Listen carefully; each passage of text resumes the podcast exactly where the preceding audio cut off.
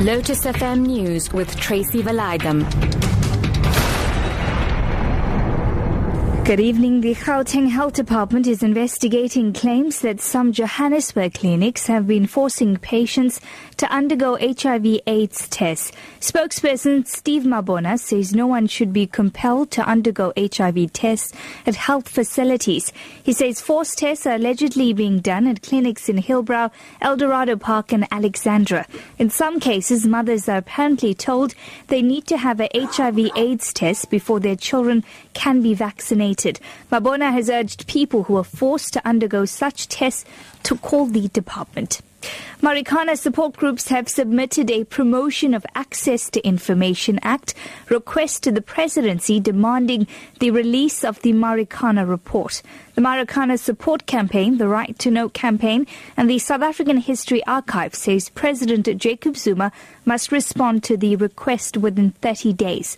The report was sent to the president on March the 31st. The Marikana inquiry was investigating the deaths of 44 people, mostly Lonmin platinum miners, during an illegal strike in August 2012.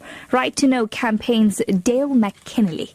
We believe that this report is fundamentally in the public interest for everyone to see all the findings, not selected findings, and therefore uh, we had waited for six weeks to give President Zuma a chance to release it, but he hasn't done so. So we feel it is necessary to now both file a promotion of access to information request, but also to publicly request him to fully release the report. And particularly the families of the Marikana victims uh, deserve to see this report. And uh, we don't believe it's in the national interest nor in the public interest for President Zuma to hold this report or to selectively release its findings. The Department of Education in KwaZulu-Natal has called on the private sector to enter into partnerships with it to allow learners to put their theoretical knowledge they learn in the classroom to practical use. For learners doing maritime studies at JG Zuma, Easton Gilles, Welly Barnsley and New Forest schools and their teachers have been given the opportunity to experience sea operations firsthand in partnership with a sailing training facility.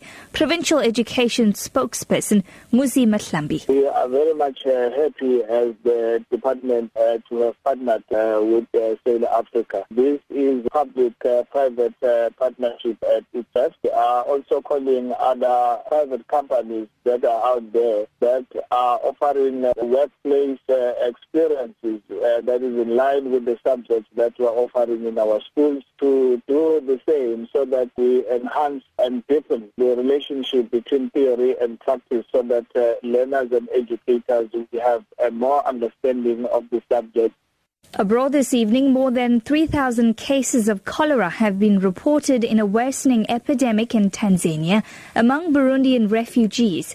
The United Nations says at least 33 people have died from the disease spread by contaminated water. UN spokesperson Adrian Edwards says they're treating up to 400 new cases a day. The Burundians fled to Tanzania after a recent botched coup in Bujumbura. And finally, to wrap up this evening, President of the Pan African Parliament, Bethel Amadi, says the extension of the SABC's 24 hour news channel to the rest of Africa provides a great opportunity for African stories to be told by Africans themselves. President Jacob Zuma, who also attended the launch at Gallagher Convention Centre in Midrand today, said the move was long overdue. Amadi commended the SABC for this development. We have for too long had the script of the stories about Africa being written in capitals and cities outside Africa, being told by media houses from outside Africa. It's time for us as Africans to celebrate an event like this because it is a step forward in the right direction, an opportunity for an African TV station to tell the stories about Africa across the whole of Africa.